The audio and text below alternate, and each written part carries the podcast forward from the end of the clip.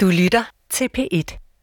Vi så det muligvis ikke, mens det skete, men en dag vågnede vi og fandt os selv i lommen på nogle få, meget store tech-virksomheder. Velkommen til Supertanker. Jeg hedder Carsten Nordmann. Be ready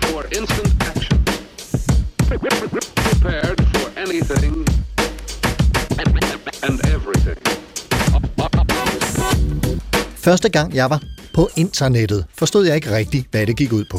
Der var noget tekst, og nogle af ordene var der streg under. Og når man klikkede med musen på ordene med streg under, dukkede der en ny side med noget ny tekst op, hvor der også var streg under nogle af ordene. World Wide Web, det store verdensomspændende spind, hvor man kunne suse rundt i hele verden ved at klikke med musen, men surfede på internettet. Udviklingen siden 1994-95 har været eksplosiv, og bag de utallige fantastiske digitale landvindinger lå oprindeligt en smuk tanke om, at vi alle sammen kunne være forbundet, kunne kommunikere verdensomspændende og på tværs af nærmest et hvert tidligere skæld. Demokratisering, videndeling, samtale, fællesskab, udvikling. Smukt og godt. Men i dag handler store dele af samtalen mere om overvågning, datahøst, censur, risiko for at blive hacket, fubbet, om at verdens magtbalancer tipper på grund af manipulation med data, som vi i bund og grund selv har leveret, om udnyttelse af mennesker og salg af liv, salg af vores fremtid, salg af den måde, vi ser verden og lever livet. Michael Ørnø, direktør i Statens IT og næstformand i Dansk IT's bestyrelse. Velkommen til dig. Tak. Hvad er dit øh, tidligste minde om at være på internettet? Det var en aften i 1987. Jeg læste øh, datalogi på Københavns Universitet, og øh, en studiekammerat viste mig en, en aften øh, på en af maskinerne, hvordan man loggede på en, en server i Chicago og kunne, øh, kunne downloade filer og, og, og hoppe fra, fra server til server der. Det var fantastisk. Men ligesom dig forstod jeg heller ikke rækkevidden af det på det tidspunkt. Nej, det var heller ikke rigtigt til at forudse, hvor, hvor vildt det ville blive. Mikkel Flyverbom, professor MSO i, på Institut for Ledelse, Samfund og Kommunikation på CBS og forfatter blandt andet til bogen The Digital Prism, som vi også kommer til at runde i samtalen i dag. Velkommen til dig. Tak skal du have. Og hvad er dit tidligste minde på internettet? Ja, mit første minde ligger lidt senere end, øh, end det, vi lige hørte om. Øh, jeg var studerende, udvekslingsstuderende i Montreal i Canada, og øh, kunne lige pludselig øh, skrive beskeder til dem, der nu også kunne finde ud af at tage imod en e-mail. Og, så det er selvfølgelig en revolution i den forstand, at pludselig øh, kunne man kommunikere uden at bruge en masse penge på at øh, betale, hvad ved jeg, 30 kroner i minuttet for at ringe hjem. Ja, ja. Eller før det kan jeg huske at sende et telegram fra Indien til mine forældre. Ikke for, ikke, altså, det lyder som om jeg er dinosaurer, men det var faktisk ikke så længe siden, at man øh, kunne sende et telegram. Øh, Men det der møde med e-mail, hvornår var det? Hvilket årstal taler vi om? Jamen, der snakker vi sådan 93, tror jeg, eller sådan noget. Ja. Start 90'erne. Sjovt. Michael Ørnø, jeg, nu præsenterer jeg dig som direktør i Statens IT og næstformand i Dansk IT, og for lige at få kasketterne på plads, vil du så ikke øh, lægge ud med kort at fortælle, hvad de to organisationer er, også i forhold til hinanden? Jo, Statens IT er statens øh, IT-driftsafdeling, som øh, leverer til 16 ministerier, deres styrelser og andre institutioner inden for staten. I alt cirka 28.000 brugere. Det er primært sådan noget som PC'er, netværk, serverdrift og, og IT-sikkerhed. Uh, derimod så øh, med 11.000 medlemmer af Dansk IT, øh, landets største uafhængige forening for IT-professionelle og digitale beslutningstagere. Vi arbejder blandt andet med at samle, styrke og udvikle IT-brugere og IT-professionelles kompetencer og faglighed.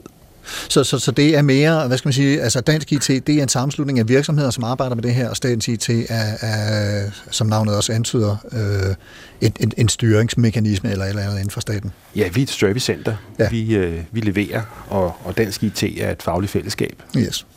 Du har været med ude i cyberspace øh, i mange år. Øh, hvad, hvad er historikken omkring dig og dit øh, parløb med internettet og frem mod det der øh, møde med serveren i Chicago?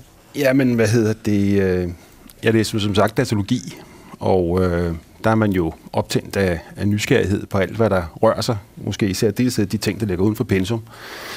øh, men men øh, det var der, hvor, hvor, hvor nettet begyndte sådan at, og, øh, blive almindeligt udbredt i universitetsverdenen. Og, øh, og det var jo spændende at se, hvad man kunne. Og, og jeg husker især, øh, da man begyndte at sende Twin Peaks på, på dansk tv.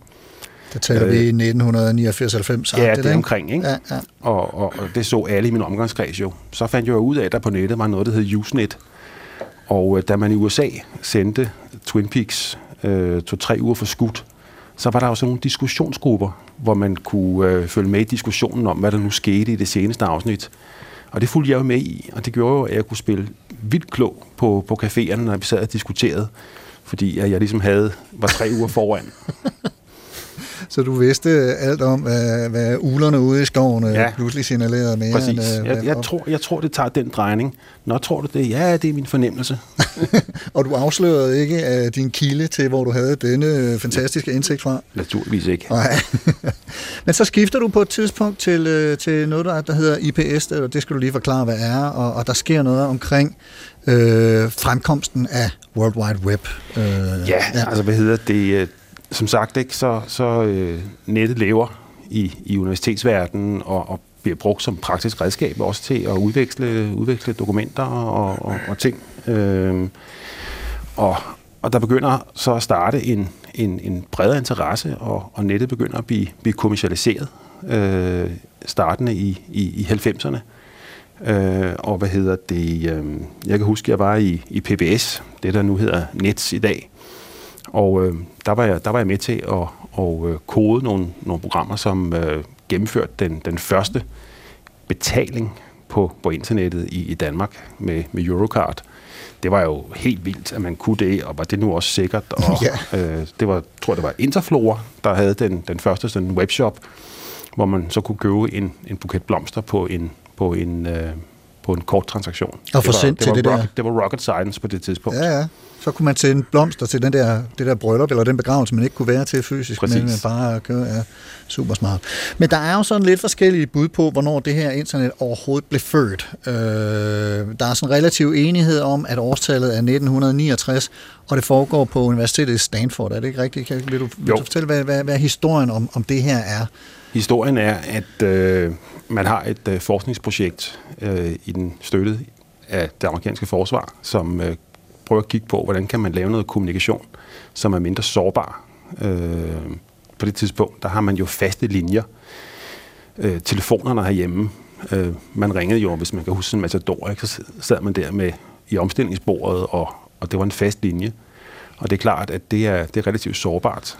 Øh, så man tænkte på, kunne man lave noget, noget der var mindre sårbart? Og øh, det gjorde så, at man øh, fik lavet noget teknologi, som, som hvad hedder det, man så afprøvede første gang der i, i, øh, i øh, oktober øh, 1969, hvor man øh, sendte et, et bogstav først, et L, øh, fra den ene computer til den anden, og, og de sad i telefonen og sagde, ja, nu trykker jeg på L'et, og ja, det er kommet. så sendte man O, ja, det kommer også. Da man så trykkede på G'et, der crashede hele systemet. Men det var grundlæggende der, det, det, var, det blev født. Ja. Og så går der jo noget tid frem mod, øh, at, at World Wide Web øh, bliver en del af det, og, og hvis jeg forstår det rigtigt, så er det der noget, der bliver opfundet i Schweiz i den her ja. CERN-accelerator. Men, men, men indtil da, der, der er det jo forbeholdt de få, Det er må forbeholdt man de få. formode. Ja.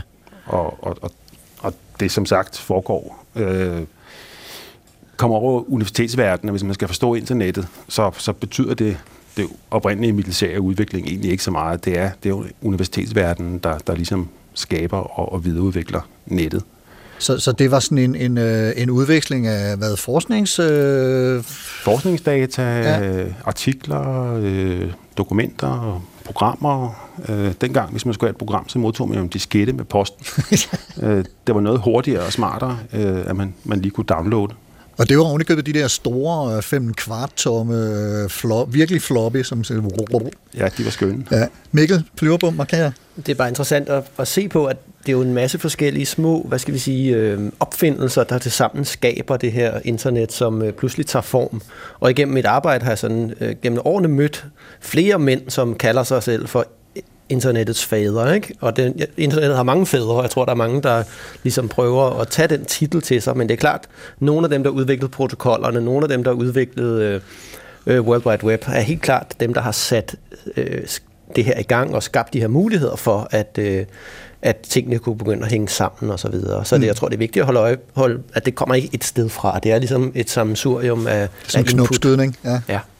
Og, og der er jo, altså, faktisk allerede på relativt tidligt, er der jo nogen, som lugter lunden om, at der kan være noget farligt ved det her. De såkaldte cyberpunks. Jeg kan huske noget af mit første øh, møde med internet øh, nørder. Det var sådan nogle langhårede gutter med eyeliner i, i motorcykelstøvler, eventuelt med nitter på, og så sådan nogle sorte læder dust coats, og så en slidt kopi af William Gibsons øh, Neuromancer stikkende op af, af lommen. Altså, hvad, hvad, var det for, hvad, hvad var det for et folkefærd? Var, var det nogen, I var i kontakt med, eller du, Michael, øh, som, som var med på det tidspunkt der?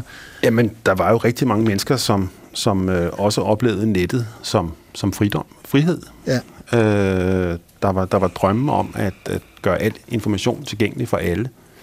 Øh, nedbryde øh, magtmonopoler, øh, skabe en ny åben verden, øh, som måske i virkeligheden i vores dage har sådan sit, sit, øh, sin yderste konsekvens i sådan noget som, som Wikileaks og sådan nogle ting, mm. hvor, hvor man har sådan en nærmest øh, fundamental øh, tilgang til, til åbenhed og, og, og drømmen om, hvad det ligesom kunne skabe.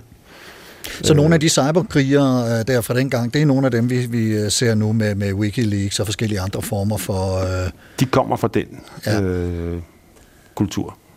Men, og, og, og der var jo faktisk noget med, at, at på øh, de, de første år af internettets øh, eksistens, der, der var det sådan forbudt at drive kommersiel øh, virksomhed. Man godt under sig over, hvem der besluttede det og håndhævede det i øvrigt. Øh. Jamen, det var jo meget naturligt, fordi det var, det var jo øh, samarbejde mellem, mellem forskere, øh, folk på universiteter, og, og øh, der var sådan en, en, altså man skal huske, dengang, der var, der var telekommunikation ekstremt dyrt, som, som Mikkel også sagde. Øh, så, så de der kapaciteter, der var i systemerne, dem skulle man, dem skulle man passe på, og de skulle jo bruges til noget seriøst. Og i den, den verden, der er seriøst, det er jo udveksling af, af forskningsdata og den slags ting, og ikke alt muligt andet pjat med, der er kage i kantinen kl. 12 og sådan noget. Det, det, det må man ringe om eller sende en brev. Jeg kan faktisk huske en vild historie fra, det har sikkert været fra et eller andet universitet, hvor der var nogen, der placerede et webcam øh, på kaffemaskinen, fordi den stod øh, et eller andet sted, og der var flere etager, og folk de var enormt trætte af at komme ned til en tom kaffemaskine. Så de satte et webcam op, sådan, så alle kunne følge med i, hvornår der var kaffe på kanden, og hvornår den var tom, og man ikke gad at gå ned og skulle være den, der lavede den nye kande og vente på det. Mm-hmm. Mikkel Flyverbom, du markerede det, lige. Det er vigtigt at holde et øh, fokus på de der spørgsmål om, hvornår kommersielle logikker begyndte at flette sig ind i det, som øh, var den her forestilling om et åbent, frit øh, internet, der kunne skabe sociale forandringer osv. Og, og det er jo også noget, vi ser med øh, Googles grundlæggere, som i starten var meget optaget af, at der ikke skulle blandes øh, reklamer ind i deres søgeresultater. Og i det øjeblik, de begynder at gøre det, og det er også noget, som øh, Shoshana Zuboff indfanger i sin bog, altså det øjeblik, at de bliver presset af nogle aktionærer til at begynde at blande, hvad skal vi sige, rene søgeresultater sammen med reklamer, så er det, at vi begynder at skabe hele fundamentet for den form for internet, som vi øh, lever med og øh, også begrænses af i dag. Og, og der øh, skyder jeg lige ind her, at Shoshana Zuboff, som øh, Mikkel nævner, er amerikansk filosof, som har skrevet bogen øh, Den hvad, overvågningskapitalismens tidsalder, er det ikke, den ja, hedder på dansk?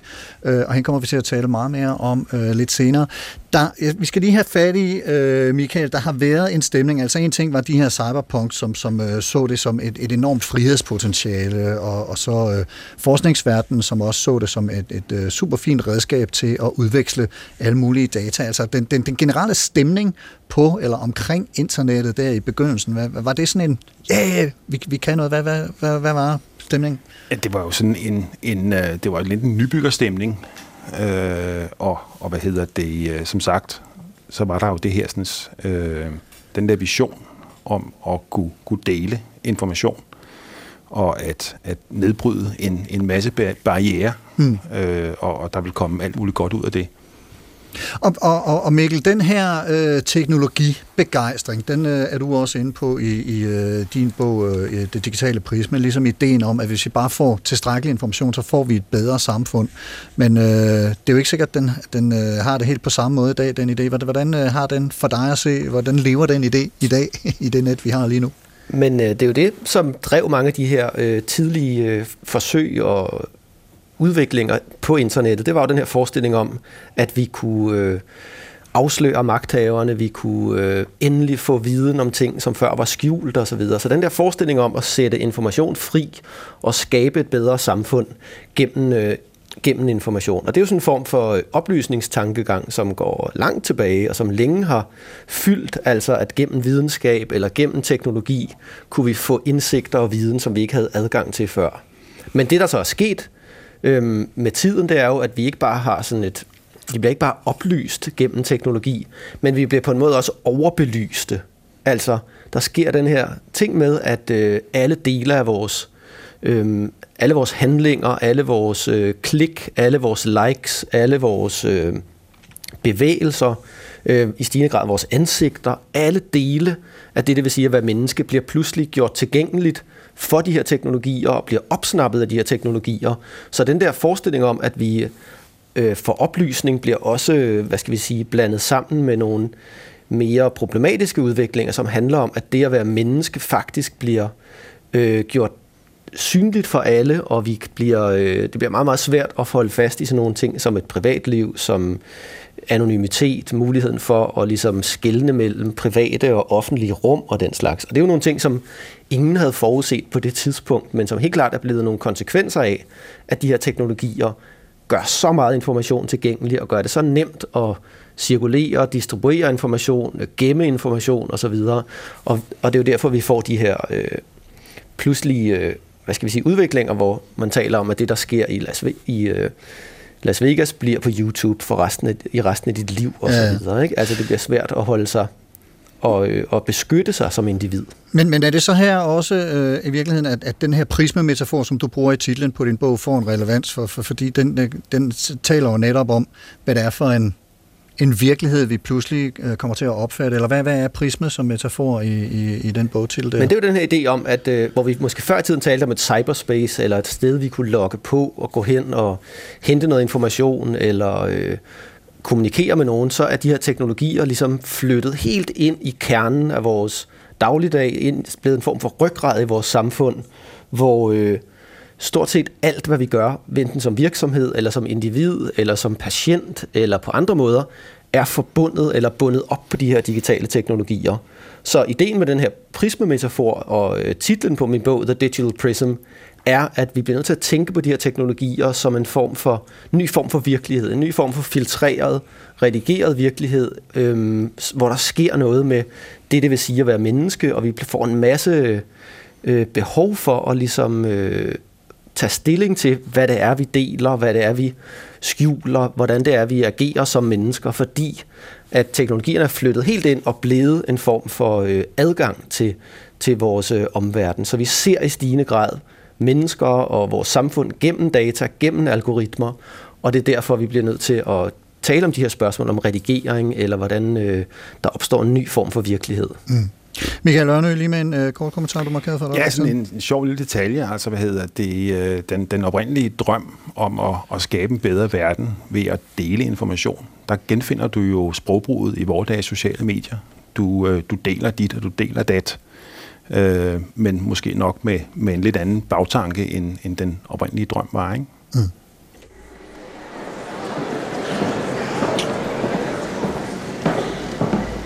Det kører over stok og sten. Der er sket mange ting, siden de første bogstaver blev udvekslet mellem to amerikanske vestkystuniversiteter.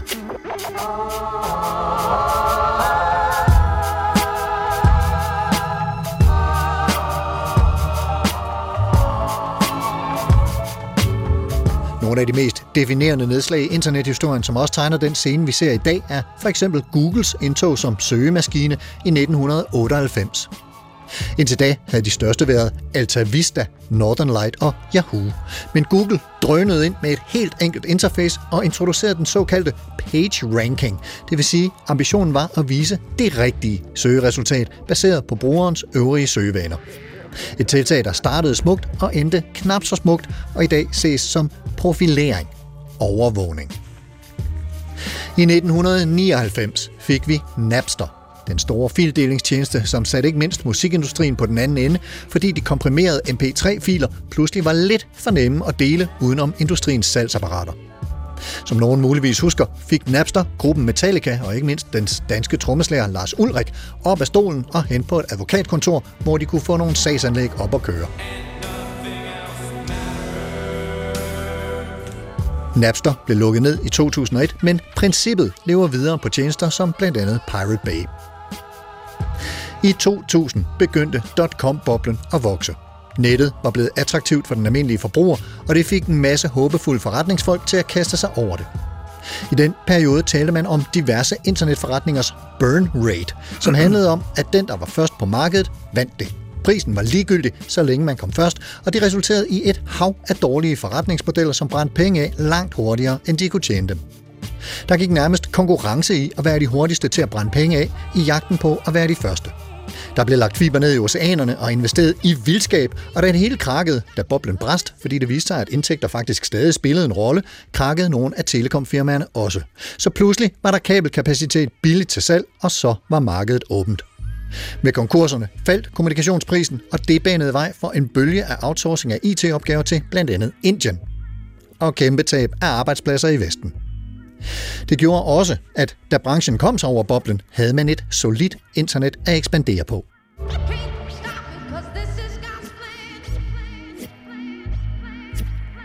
I 2002 kom iTunes Music Store, et af de vellykkede forsøg på at imødegå den ulovlige piratfildeling, som Napster havde repræsenteret.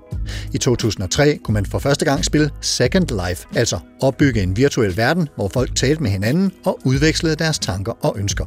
Second Life var på mange måder en indvarsling af de sociale medier, vi kender i dag. I 2004 kom The Facebook, i 2006 Twitter og YouTube i 2007 kom den første iPhone, og i 2008 overgik antallet af mobiltelefoner, der var online, antallet af hjemmecomputere, der var online. I 2012 fik vi Netflix i Danmark.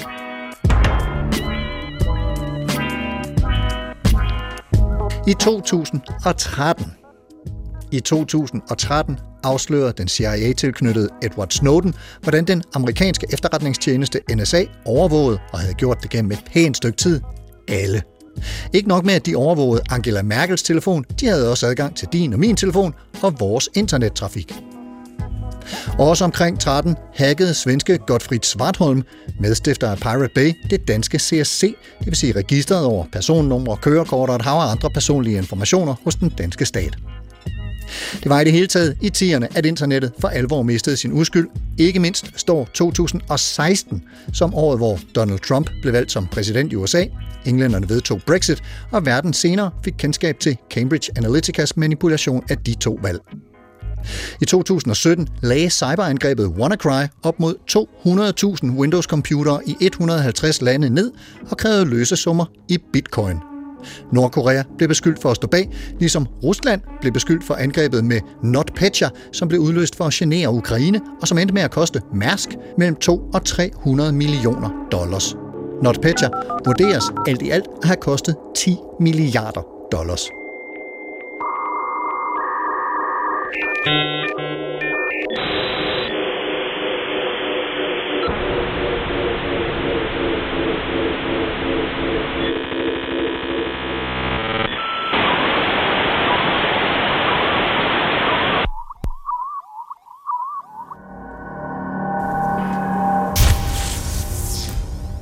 Næsten nostalgisk at høre den der gamle modemlyd.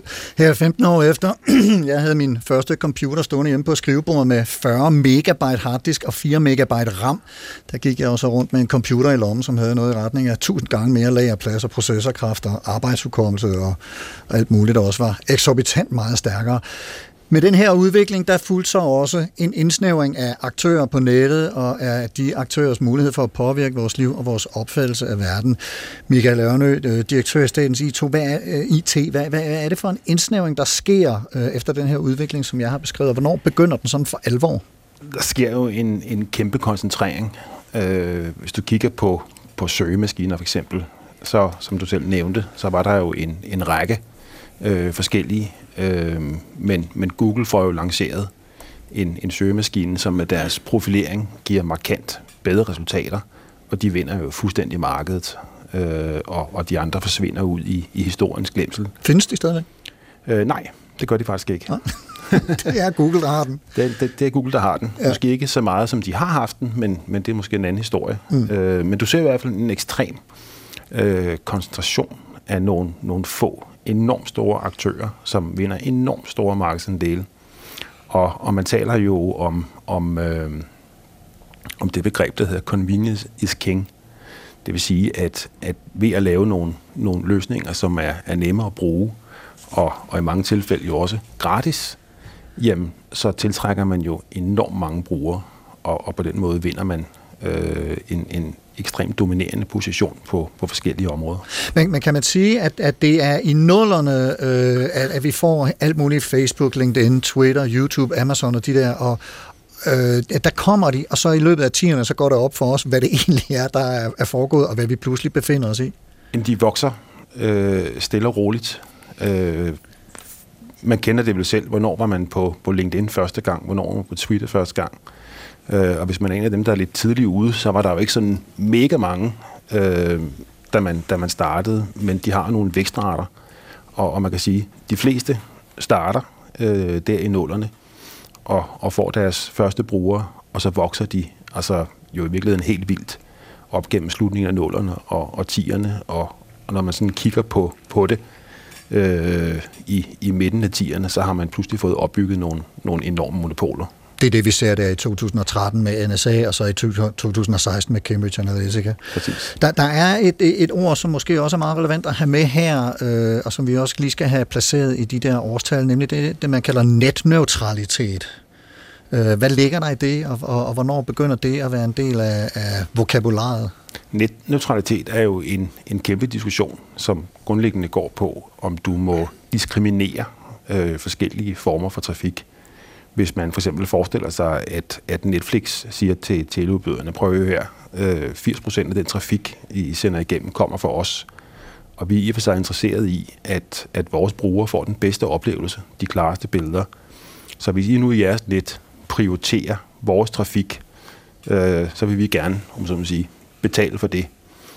Og, og man kan sige, det er jo, øh, jo godt for den, der sidder og ser Netflix-film, det er måske mindre godt for, for konkurrenter og, og andre, der, der vil bruge nettet. Og man kan sige, det er jo i hvert fald en tankegang, som er i kraftig opposition til, til de tanker øh, og, og visioner der, og drømme, der oprindeligt lå i nettet med, at, at det var åbent for alle. Mm. Så mange ser det jo som, at nu, nu tager de store virkelig for alvor og, og, og strammer grebet om nettet og, og skaber et ejerskab af infrastrukturen. Ja.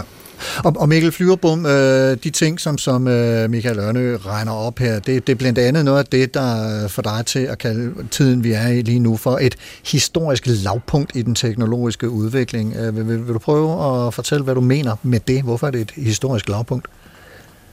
Når jeg taler om det som et lavpunkt, så er det ikke fordi, at teknologierne er øh, uudviklet osv. Det handler om vores, hvad skal vi sige, menneskelige og samfundsmæssige og politiske forståelse af de her spørgsmål og de her udviklinger.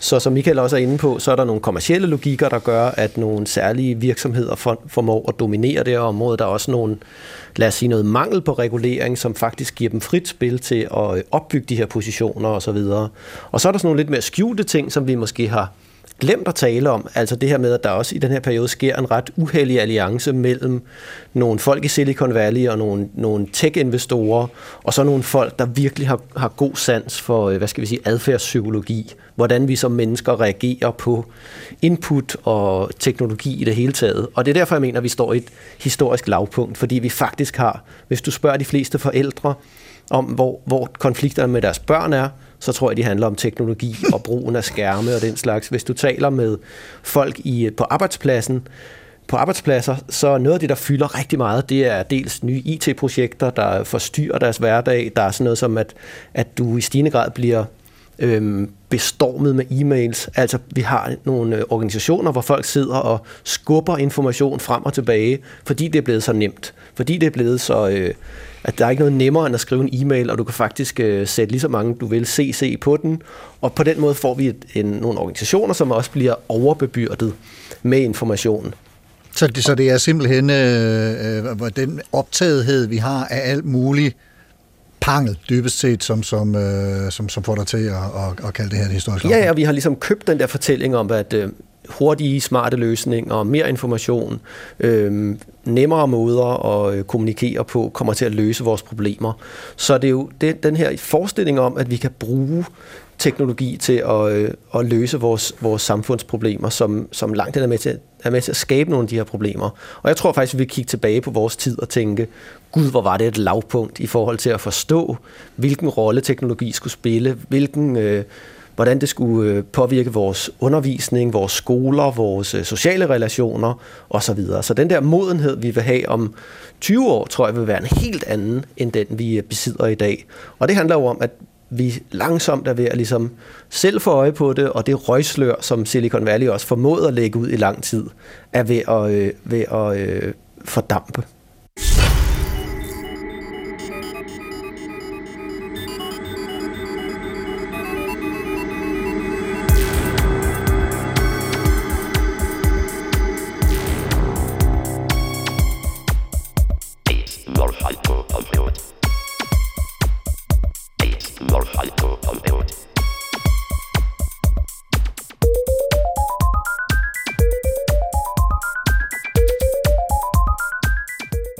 Tunge drenge fra Google, Yahoo, Apple, Facebook og andre tech-giganter ser jo stille og roligt ind i The Roosevelt Room i det hvide hus. Foran dem stod toppen af Obama-administrationen, inklusiv Obama selv. Det var nogle dage før jul i 2013, og tech-cheferne var kommet for at overbevise regeringen om at rulle det store overvågningsprogram, som tidligere på året var blevet afsløret af whistlebloweren Edward Snowden, tilbage. Samtalen bølgede frem og tilbage. God tone, men intens. På et tidspunkt sagde Obama, at nok var befolkningen vred og bekymret over NSA's overvågning, men i virkeligheden indsamlede de repræsenterede tech-virksomheder langt mere information om brugerne, end regeringen gjorde. Jeg tror, sagde Obama til de forsamlede chefer, at kanonerne vil pege en anden vej lige om lidt. Historien fra Roosevelt-kammeret står at læse i en bog fra 2019, Tools and Weapons, The Promise and the Peril of the Digital Age, altså redskaber og våben, løfter og farer i den digitale tidsalder, skrevet af Brad Smith, som har titlen President i Microsoft, og af Carol Ann Brown, som er en del af Smiths hold på Microsoft. Smith har i mange år været rådgiver for Bill Gates, men han er også en slags Jesper Forkylling, en slags Microsofts offentlige samvittighed, måske ligefrem en kollektiv samvittighed i en tech-sektor, hvor mantraet synes at være vækst for enhver pris. Smith rådgiver og rådfører sig med præsidenter, alle allehånde diplomater og andre tech-ledere, og i 2014 kaldte New York Times ham de facto ambassadør for den samlede tech-industri. Det er med andre ord en indflydelsesrig og betydningsfuld fætter, vi har fat i her. Han var til stede i Roosevelt-kammeret i 2013, og han var en vigtig drivkraft i Microsofts sagsanlæg, yep, sagsanlæg, mod både Obamas og Trumps administrationer. Ligesom han er en hovedperson i Microsofts forsøg på at få tech-giganterne til at gå sammen og gå sammen med regeringer og NGO'er for at bekæmpe terrorisme og ekstremisme online. Am Heimcomputer sitze ich hier, programmiere die Zukunft mir.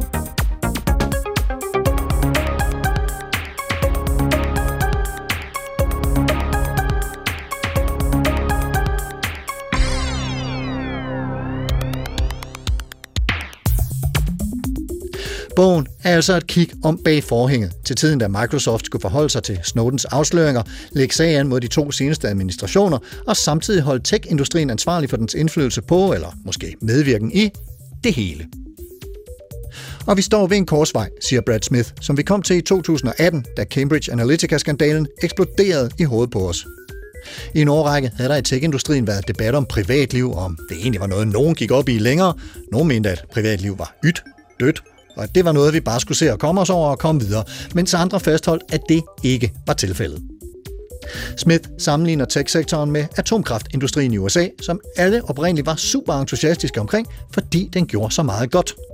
Af samme grund var tech ikke ret godt forberedt på den store og væsentligt bredere samtale om privatlivsudfordringer, og derfor blev Cambridge Analytica-skandalen et regulært Three Mile Island-øjeblik for tech-industrien, og lige en genopfriskning af Tremileøen i Pennsylvania, tæt på byen Harrisburg, hvor et atomkraftværk i 1979 havde en delvis nedsmeltning og efterfølgende læk af radioaktivitet. For at det ikke skal være løgn, fik verdensbefolkningen tilsvarende brutale opvågninger med Tjernobyl i 1986 og Fukushima i 2011. Brett Smith sammenligner altså Cambridge Analytica-afsløringerne med de begivenheder, og nævner russiske hackere og skudangrebet på en moské i Christchurch, også i 2019 i New Zealand, som lignende opvågninger og erkendelser. Der mangler desværre ikke eksempler. Det er points of no return, fortæller Brad Smith. Vi kan umuligt gå tilbage til sådan, som det var før disse digitalt drevne begivenheder, på samme måde som vi heller ikke kan komme tilbage til en før Snowden-tid. Tremileøen, Snowden, Cambridge Analytica, Christchurch står tilbage som dage, hvor man står op om morgenen, og verden er anderledes, fortæller Brad Smith til magasinet Rolling Stone. I program my home computer. Beam myself into the future.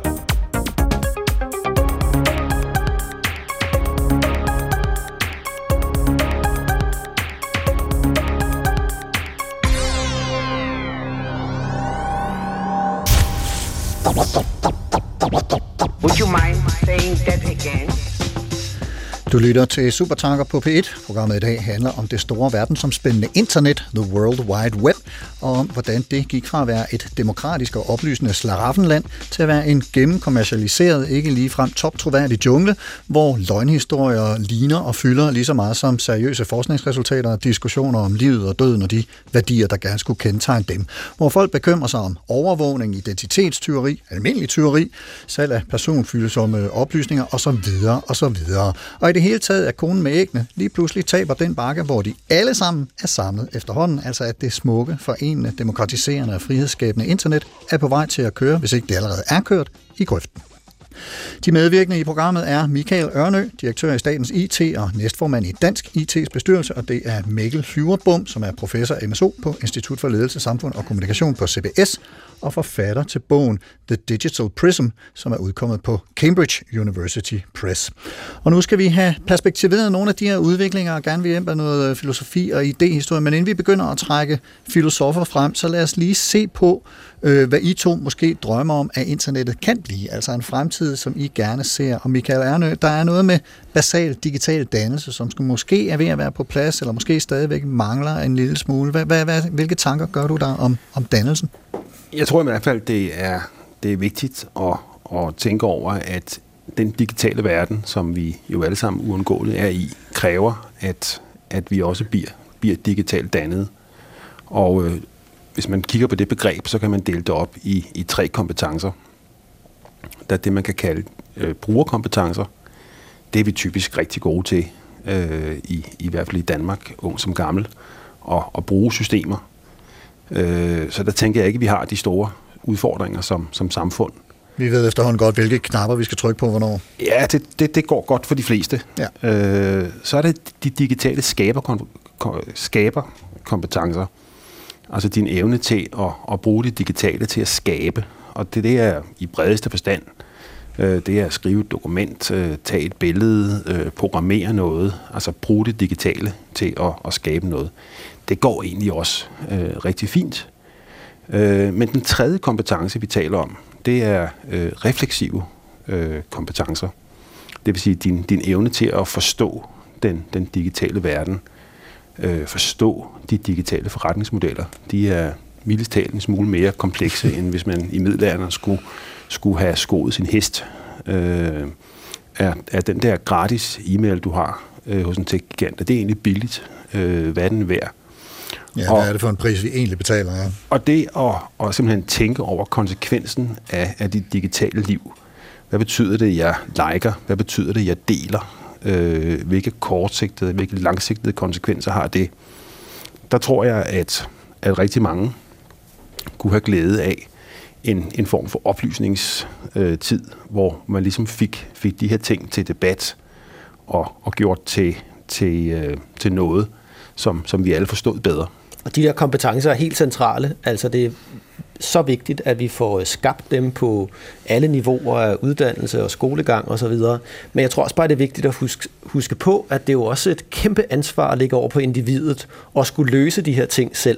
Så jeg tror også, det er vigtigt, at vi taler om, hvad det er for nogle øh, samfundsmæssige og politiske øh, retningslinjer og spilleregler, vi sætter på det her område. Og så, så den der dannelsesproces bliver nødt til også at ske i samarbejde med nogle institutionelle tiltag, som handler om at sige, at vi har jo som samfund og demokratier altid øh, været optaget af at sætte nogle rammer for, hvad industrier kan gøre. Altså, det, vi har ikke løst problemer med klimaet, men vi har dog altid haft fokus på, at der var en eller anden grænse for pesticidudledning, og vi har måske heller ikke løst problemer med børnearbejde, men vi har altid haft et fokus på, at der er nogle ting, der er okay, og nogle ting, der ikke er okay. Og de der rammer har vi jo heller ikke haft på, på, øh, på det digitale område. Der har nærmest været sådan en øh, stemning af, at det var noget, som ikke kunne reguleres, som ikke var øh, staters ansvar, eller noget, som de, de som havde adgang til at, at have en mening om. Så det der der bliver nødt til at være et samarbejde mellem nogle individuelle kompetencer, og det er også det, min bog handler om. Altså, der er et masse, masse arbejde, vi som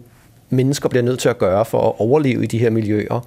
Men der bliver også nødt til at være et samfundsmæssigt, øh, politisk sæt af værdier og normer, som på en eller anden måde sætter grænser for det her. Vi skal have noget hjælp. Men når du nu øh, taler om, som du gjorde for et øjeblik siden, det her med, at der bliver skubbet e-mails rundt i en uendelighed, og mange af de konflikter, forældre har med deres børn i dag, handler om skærmbrug og tid på nettet osv. osv. Er det så ikke også et dannelsesaspekt, som i vid udstrækning er noget, der er nødt til at hvad skal man sige, udgå fra, fra enkelte individer snarere end øh, systemer, som, som øh, kommer ind oppefra? Jo, men derfor kan man jo godt sige, at man laver nogle skoler, som på en eller anden måde sætter nogle rammer for skærmbrug, for eksempel. Altså der har vi jo også set nogle helt hovedløse perioder, hvor man bare troede, at man skulle dele iPads ud til børnene, og så blev de digitalt indfødte, men i, i virkeligheden bliver de bare nogen, der sidder og spiller endnu mere øh, på den iPad og så videre. Mm. Så der er også nogle kortslutninger, som dels handler om, at der er nogle kommersielle aktører, som har været interesseret i at få deres produkter ind i de her sammenhænge. Så hele den der dannelsesproces skal jo på en måde ja, arbejde sig ud fra individet, ud i vores organisationer, ud i vores institutioner, ud i vores samfund i bredere forstand. Mm. Michael Ørne?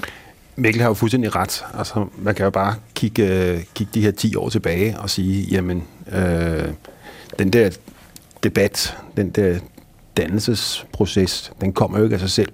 Nogen, nogen skal løfte, og, og markedet og aktørerne gør det jo helt tydeligvis ikke. Mm. Så, så noget måske. Men, men altså, man kan sige, og, og, og det taler måske også ind i, i noget af den dannelse, som, som du øh, appellerer til her, og, og vores øh, livtag med nogle af de mekanismer, der er i spil. Altså lige nu, der ser vi jo sager som, at YouTube fjerner alt dansk musik fra platformen. Ramachan-appen øh, bliver fjernet fra Googles App Store, og vi har for nylig haft øh, nogle ret omfattende kongreshøringer i USA, hvor Apple, Facebook, Amazon og Google var inde og, og skulle ligesom retfærdiggøre, hvad det er, de har gang i. Margrethe Vestager taber en sag mod øh, Apple på vegne af EU-kommissionen. Er, er, er, er det her også, øh, hvad skal man sige, en opvågning og en del af den, øh, in, altså input til den dannelse, som, som øh, Michael Arne også øh, taler om, Mikkel? Det er da helt klart en opvågning, som både handler om, at vi som samfund og, øh, og nationalstater er vågnet op i forhold til at sige, at vi kan faktisk øh, gøre noget på det her område, vi kan sætte nogle grænser. Men det er jo også en opvågning inden for de virksomheder, som i stigende grad om ikke frivilligt, men i hvert fald begynder at tage ansvar for nogle af de her ting. Og det er jo derfor, vi ser, hvor svært det bliver at være Google eller YouTube eller nogle af de andre, når de begynder at øh, acceptere, at de har et ansvar for, hvad der er på deres platforme, og begynder at skal sortere mellem, hvad der er okay og ikke er okay, og vi får pludselig en hel industri af folk, der, der er sådan nogle... Øh, hvad skal vi sige, øh, dataviseværter, der sidder og nede i kælderen og, og øh, trækker alt det grimmeste væk fra, øh, fra Facebook, så du ikke bliver mødt af, af øh, er døde dyr eller øh, børnemishandling, eller hvad ved jeg, når du åbner din Facebook om morgenen. Øhm, så hele det her kæmpe arbejde med at ligesom sortere i, hvad der er okay og hvad der ikke er okay, handler jo også om, at, at de her aktører, de her virksomheder, i stigende grad bliver tvunget til at tage ansvar. Lige en meget kort bemærkning, Michael, vi skal videre med nogle... Ja, ja altså man kan jo sige, at, at de her øh, tech-giganter, og, og eksemplet med, med, med Google og, og Ramachan, øh, de har jo en totalt global øh, tilgang til, hvordan de, de kører deres forretning. Og, og man kan jo stille sig spørgsmålet, altså kultur er vel ikke globalt, og der er en dansk kultur, og der er en svensk kultur, og en amerikansk kultur, og det trives måske dårligt øh, i, den, i den samme håndtering. Og, og det kommer vi faktisk ind på øh, lidt senere, netop det her med, hvordan øh, internettet øh, bliver brugt og udspiller sig øh, forskellige steder. Vi skal lige undskyld, have trukket øh, nogle, nogle filosofer på banen her til at hjælpe os med at forstå nogle af, af, af de ting, vi taler om her. Øh, Shoshana Zuboff er blevet nævnt, og hende kommer vi til, men før vi lige øh, øh, går lidt mere i dybden med hende, så øh, Mikkel, så har du nævnt øh, Michel Foucault, mm-hmm. den franske øh, tænker, som, som en, øh, en hjælper her. Hvad, hvad er det, han kan hjælpe os med? Nå, men Foucaults arbejde var jo det, hele tiden det her fokus på, at der er en sammenhæng mellem øh, viden og magt. Altså der er en sammenhæng mellem, øh, i den her, når vi taler om in, internetteknologi og så videre, at der er en sammenhæng mellem information og de former for kontrol, som opstår. Men hvis vi går tilbage til hans, nogle af hans tidlige idéer, så er den her sådan klassiske fortælling i hans arbejde om det her fængsel, The Panopticon, et fængsel, der var designet på en måde, så vagterne var placeret i midten, og øh, kunne kigge ud på alle de indsatte, som så sad ude i sådan en cirkel udenom. Og øh, det, der skete i det fængsel, det var, at fordi de her indsatte hele tiden vidste, at de blev overvåget. De kunne hele tiden blive set og observeret af de her vagter. Potentielt så i hvert fald. Ja. Potentielt. Ja. Så behøvede de vagter sådan set ikke være i deres tårn hele tiden, fordi alle de indsatte begyndte at handle, altså deres adfærd blev påvirket af den forestilling, eller den viden om, at de potentielt blev, blev øh, observeret hele tiden. Og så kan du faktisk fjerne de vagter i sidste ende, og så stadig have en masse indsatte, som sidder helt stille og roligt og ikke øh, gør noget, de ikke må gøre. Og den form for tankegang er jo super interessant at tage med ind i en digital sammenhæng og sige, okay, hvis vi lever i et samfund, som ikke bare ligner det her panoptikon, men hvor al information om os faktisk bliver tilgængeligt og bliver øh, gemt og kan genbruges og bruges imod os osv. Hvad er det så, der sker med os som mennesker, når vi øh, skal leve i det her øh, kæmpestore informationsmiljø, øh, som, som gør, at vi ikke øh, ved, hvornår vi kan skjule os, hvornår vi, øh, vi kan faktisk ikke slette vores historik osv. Så, mm. så jeg er interesseret i de der spørgsmål om, hvad er det, det gør ved os som mennesker og organisationer, at vi lever i et, et samfund, hvor alt er synligt. Men, men en anden øh, pointe, som, som øh, Foucault også øh, øh, øh bringer ind her, og, og øh, lige til, hvis øh, folk ikke er helt præcis klar over, hvem han er, så øh, en, en øh, tænker fra det 20. århundrede, han døde i hvad, 80, 81, noget i den stil, fransk øh, tænker. Men han har også en pointe, som handler om at øh, få øje på noget, for at kunne arbejde med det. Altså, at, at, at der er noget er nødt til at være synligt, før vi kan begynde at adressere det. Det ligger på en eller anden måde sådan rimelig selvfølgeligt. Men hvad er hans øh, pointe med det, Mikkel? Nå, pointen er jo det her med, at vi, øh, vi først bliver nødt til at få øje på ting, før vi kan begynde at agere på dem, eller kontrollere dem osv. Så, så tænk på sådan noget som, hvad mikroskopet gjorde for vores øh, evne til at behandle sygdomme. Før vi kunne få øje på bakterier, kunne vi ikke udvikle øh, penicillin osv., som kunne løse de her problemer. Så der er den her sammenhæng mellem, hvad vi kan observere, og hvad vi kan forstå, og hvad vi kan handle på. Og det er sådan en helt fundamental bog, eller del af den bog, jeg har skrevet, som handler om, at, at vi øh, lever i et samfund, hvor digitale teknologier bliver den måde, vi øh, ser ting omkring os på, vi begynder at handle på ting og kontrollere ting osv. Og ideen er, at vi må ligesom udfordre den der meget simple forestilling om, at øh, bare vi får mere information, så kan vi øh, se, hvad folk rent faktisk gør, eller afsløre de virksomheder, som snyder i skat, eller hvad ved jeg, og så får vi et bedre samfund. Men at der opstår en hel masse aktiviteter og en hel masse strategier for at overleve i det her overbelyste samfund, som, øh, som digitale teknologier og data og algoritmer har skabt. Mm. Og så har vi Shoshana Zuboff, som er en øh, nulevende øh, kvindelig amerikansk filosof, som sidste øh, eller forrige år skrev den her bog, The Age of uh, Surveillance Capitalism, altså øh, overvågningskapitalismens tidsalder. Hvad er, hvad er hendes øh, pointe, som, som vi kan bruge her, Mikkel? Hun laver sådan en fantastisk historisk øh, ris over, øh, hvad der er sket øh, med digitale teknologier, som vi også taler om i den her udsendelse. Altså det at skifte fra at forestille sig en bedre verden gennem teknologi til en koncentration af øh, en masse øh, på, på nogle få hænder i de her store virksomheder, som udvikler den her formular, der handler om at øh, opsnappe så mange data om folk som muligt, og egentlig bruge de data til at øh, påvirke deres øh, handlinger og skabe nogle behov, som de måske ikke havde før osv. Så, så den her ligesom mørke side af digitale teknologier øh, udfolder hun virkelig, virkelig øh, grundigt og imponerende, men også selvfølgelig med, med en ret sådan enåret analyse, enåret øh, et indret perspektiv på, at det her det skaber nogle sygdomme i vores samfund, og øh, glemmer måske lidt det her med, at øh, folk jo gør det her, fordi at det er super smarte teknologier, det er super smarte løsninger, det skaber en masse øh, øhm, innovation og udvikling, som, som hendes, hendes bog ikke, ikke fokuserer så meget på. Men, men den er et super vigtigt bidrag til den her debat. Og jeg kan fortælle øh, lytterne, at øh, da bogen udkom for, for det der et eller to år siden, der lavede Supertanker faktisk en udsendelse specifikt dedikeret til hende og den, og den kan man finde øh, online og, og genhøre, hvis man har brug for at sætte sig lidt mere ind i, hvad det er, Shoshana Zuboffs øh, pointer er. Der er Mikkel Flyverbom i øvrigt også medvirkende. Michael Ørne, du øh, markerede for en Ja, kort det er, jo en, det er jo en super spændende bog, og det er jo, det er jo tit blevet sagt, at, øh, at data er, er den nye olie. Og, Ja. og, og det Susanna Suboff gør, er jo også at beskrive, hvordan fungerer den olieindustri så. Og, og, og det er jo, det er jo altså overraskende læsning, fordi man kan sige, noget som, som de her virksomheder jo også har til fælles, det er, at de er jo ikke specielt transparente omkring, øh, hvad der foregår. Deres, deres forretningsmodeller er jo, er jo nærmest hemmelige. Så den åbner jo en, en, en verden, der, der jo reelt er, er lukket for os øh, almindelige mennesker. Så det er utrolig spændende at læse om.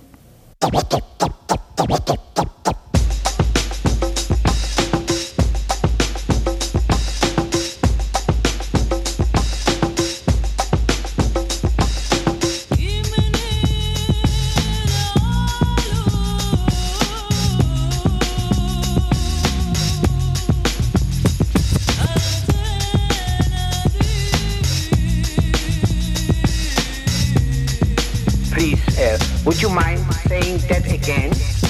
Thinking of a master plan. Der er supertanker i din radio. Det er P1. Jeg hedder Carsten Ortmann, og jeg har besøg af to supertænkere, nemlig Michael Ørnø, der er direktør i Statens IT og næstformand i Dansk IT's bestyrelse, og Mikkel Flyverbom, professor i MSO ved Institut for Ledelse, Samfund og Kommunikation på CBS og forfatter til bogen The Digital Prism fra 2019. Der er lige en 1000 sekunder. Og der er et øh, par ting, vi ikke har været omkring, som det måske øh, nok er værd også at være opmærksom på øh, i forbindelse med det her mageløse cyberspace. Øh, det er ting som kryptovaluta, som, som vi talte om, bliver øh, efterspurgt i forskellige løse summer og efter hackerangreb, altså bitcoin. Så er der noget med internettet og klimaet, og der er en mulighed, hvor det hele måske er knap så inter og knap så worldwide. Øh, og bare lige ganske kort om, om de tre, Michael Ørnø. Hvad, hvad er det for nogle problematikker, jeg øh, riser op her?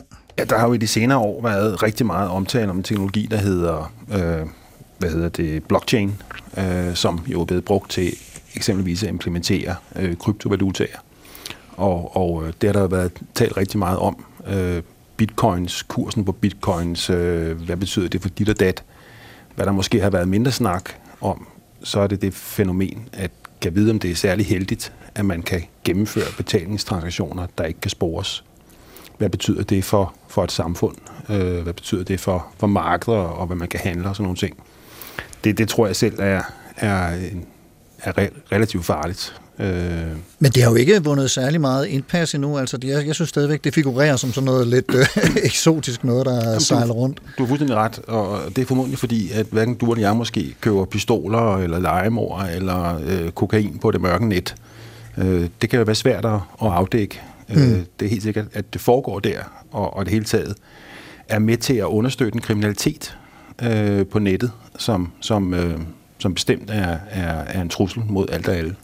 Og så er der det her med, øh, og, og, og det var vi lige inde på lige for et øjeblik siden, med, med forskellige kulturer i forhold til brug af, af internettet og, og World Wide Web osv., osv., at der er faktisk begyndt øh, tiltag mod at splitte det op, så det er knap så så øh, inter, altså at, at forskellige, det vil altså regeringer eller telekonglomerater, eller hvad ved jeg, øh, begynder at, at styre mere ind i nogle lokale forhold. Øh, Mikkel Flyverbom, er det noget, du har øh, kommentarer til? Det er jo del af den her udvikling, hvor vi ser, at øh, stater begynder at se på internettet og digitale teknologier som noget, der faktisk er så vigtigt, øhm, at de bliver nødt til at have en mening om det og øh, måske påvirke det eller gøre det til del af deres øh, fokusområder. Så det er også derfor, vi ser, at der er nogle forskellige tilgange i USA og i Kina og i Europa, der handler om at sætte nogle forskellige dagsordner for, for teknologi og øh, nogle forskellige vilkår for, hvad vi... Øh, hvad vi vil med digitale teknologier. Og det går jo også tilbage til det her med kryptovaluta og blockchain, altså måske et skifte fra i stedet for at vi kigger på, hvad teknologierne kan, og hvad der ligesom er på vej af teknologi, så nogle diskussioner om, hvad, hvad er det for et samfund, vi gerne vil skabe, hvad er det for nogle demokratiske værdier, vi bliver nødt til at beskytte, og så tænke teknologi ind i, ind i den sammenhæng. Så det er jo nogle af de udviklinger, der i hvert fald øh, er i gang lige nu, og det kan jo betyde en opsplitning. Altså jo mere du begynder at tage højde for nationale kulturer, YouTube-sagen er et eksempel på det, hvor, hvor Google ikke havde, eller YouTube ikke havde fokus på, at dansk humor måske er noget andet, øhm, eller dansk musik er noget andet, eller at vi kan have en Ramachan-app, som, som, hvor der er lakridspiber, og som i visse sammenhænge fremstår øh, som den direkte vej til at blive ryger og så videre, og i andre sammenhænge måske er der en anden form for humor, som har plads til den slags og så videre. Så jo mere vi... Øh, begynder at tage højde for lokale og nationale og kulturelle forskelle, jo tættere er vi på at, øh, at splitte tingene op. Så der når vi altså øh, muligvis til et potentielt brist i den der gennemdemokratiserende drøm, hvor alle kan komme til ord og sige noget om øh, det hele, og vi får en bedre verden. Vi når desværre ikke mere. Der er ellers masser af stof til videre samtale, men der er altså tanket op på dagens supertanker.